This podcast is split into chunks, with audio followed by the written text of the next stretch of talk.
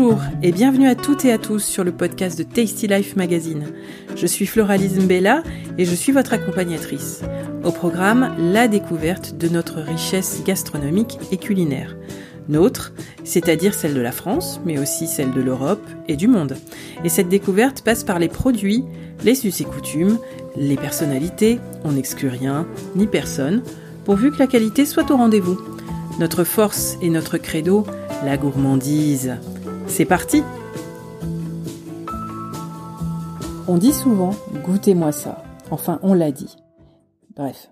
Mais elle s'annonce surtout grâce à son arôme incomparable, l'odorat plutôt que le goût. Et en ce moment, on la sent partout, parce que Noël rime avec cannelle. Ou est-ce hiver? Quoi qu'il en soit, c'est elle notre invitée du jour. Bienvenue dans le 7e épisode du podcast de Tasty Life Magazine. Une épice, disions-nous, l'une des plus connues. La cannelle est utilisée dans toutes les gastronomies du monde, quasiment. Ça fait très longtemps qu'on la connaît. Depuis l'Antiquité, elle squatte nos cuisines, nos recettes, nos plats, nos boissons. Elle vient d'un arbre, le cannelier, sans surprise. De fait, elle embaume tout de cet arbre. Alors si vous l'achetez en poudre, cette délicieuse cannelle, les fleurs, les fruits, les déchets, tout peut être réduit dans cette poudre. Il peut faire jusqu'à 15 mètres de hauteur, notre ami le cannelier, et il pousse dans des forêts sauvages, normalement. On connaît donc la cannelle depuis l'Antiquité puisqu'elle fait partie du cocktail d'embaumement des défunts égyptiens. On le sait grâce à la Bible et à divers écrits de médecins et auteurs classiques contemporains. Mais on la connaissait aussi ailleurs qu'en Occident. On la repère dans des écrits d'auteurs chinois et sanscrits notamment. Mais on n'y fait référence quasiment que pour ses vertus thérapeutiques et spirituelles. Nous verrons les thérapeutiques plus tard. Spirituelle, car oui, on l'employait à des fins de rituels magiques. Cependant, elle n'arriverait en France qu'au cœur du Moyen-Âge, vers l'an 1200. Arriverait car les historiens se tâtent encore et ne sont pas d'accord. De fait, elle a pris la route de la soie et a stagné dans le monde méditerranéen antique, c'est-à-dire en Mésopotamie, en Grèce et enfin à Rome. Ce sont évidemment les Romains, comme souvent, qui l'ont apportée au reste de l'Europe. Et donc, comme elle valait très cher, les épices valaient plus cher que l'or à l'époque, elle a mis du temps à arriver chez nous et à se démocratiser, si vous me permettez ce petit anachronisme. Les nobles l'utilisent, mais pour un usage plutôt insolite.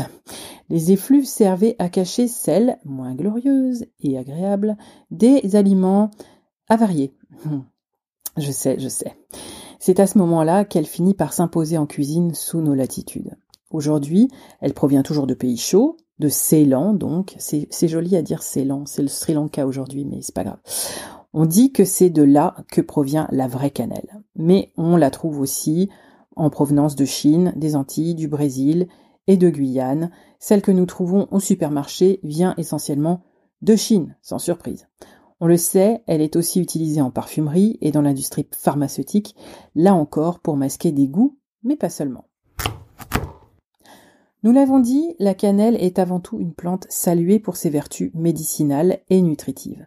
La cannelle est d'abord reconnue pour sa teneur en fibres. Et oui, on dépasse les 50% de son poids en fibres. Elle facilite donc la digestion. Elle est aussi riche en radicaux libres, qui empêchent le vieillissement des cellules. En cela, elle rivalise avec la fève de cacao et les canneberges, cranberries en anglais. Elle est aussi très bénéfique pour les malades du diabète de type 2. Elle comporte des éléments proches de l'insuline. Une cure de cannelle serait par exemple très efficace pour faire baisser le taux de sucre dans le sang. Ce qui est remarquable, c'est que quand on mesure 2 grammes de cannelle moulue, il y a 1,9 g de glucides, le nom scientifique plus ou moins des sucres. Ça fait quand même presque la totalité, ça laisse rêveur, non? Elle comporte aussi pas mal d'autres minéraux comme le manganèse, le fer et une belle dose de calcium et autres. À table avec la cannelle, elle est partout dans les recettes de fin d'année, du côté de l'Occident au moins. Dans les thés de Noël qu'on aime tant, dans les vins chauds qui réchauffent, dans la plupart des pâtisseries de Noël, dans toutes les régions de France qui ont gardé cette spécificité, parce qu'elle conserve bien les aliments, parce qu'elle a une saveur douce et sucrée, on n'en sait rien exactement d'où vient cette tradition. Mais évidemment, ici, on parle beaucoup de sa saveur sucrée. Ne l'oubliez pas non plus dans votre chocolat chaud, au fait. En revanche, dans les pays où elle était présente dès l'Antiquité, c'est-à-dire autour du grand bassin méditerranéen et en Orient, on aime la marier à du salé, notamment à des viandes et à de la volaille. Et dans ces cas-là, on l'ajoute en fin de cuisson la plupart du temps, histoire qu'elle ne verse pas dans l'amertume. La cannelle aime être accompagnée d'un tas d'autres épices et entre dans pas mal de compositions et mélanges d'épices traditionnelles. Merci de pardonner certaines prononciations hasardeuses. On la retrouve donc dans le ras el hanout maghrébin, le mélange berbère, le garam masala indien, le baharat du golfe Persique, le galat daig tunisien, le quatre épices français ou le fameux 5 parfums chinois. Forcément, on la retrouve dans énormément de plats traditionnels dans ces contrées. On aime aussi l'ajouter dans un de mes gâteaux préférés et qui fait souvent lever les yeux au ciel des gens avant qu'ils y aient goûté. Et ce sera la touche d'originalité du jour. Moi, j'adore le gâteau à la carotte. On atteint des sommets avec l'alliage cannelle, carotte et le jus d'orange qui intervient dans la préparation aussi. C'est divin. Qu'en pensez-vous ? Alors, c'était comment ce petit voyage ? Retrouvez le lien vers le site Tasty Life Magazine dans les notes du podcast. Suivez-nous aussi sur Twitter ou Instagram, voire Facebook. Inscrivez-vous à la newsletter et on vous promet de très belles surprises. Si. Et laissez-nous un coucou, une remarque, vos idées.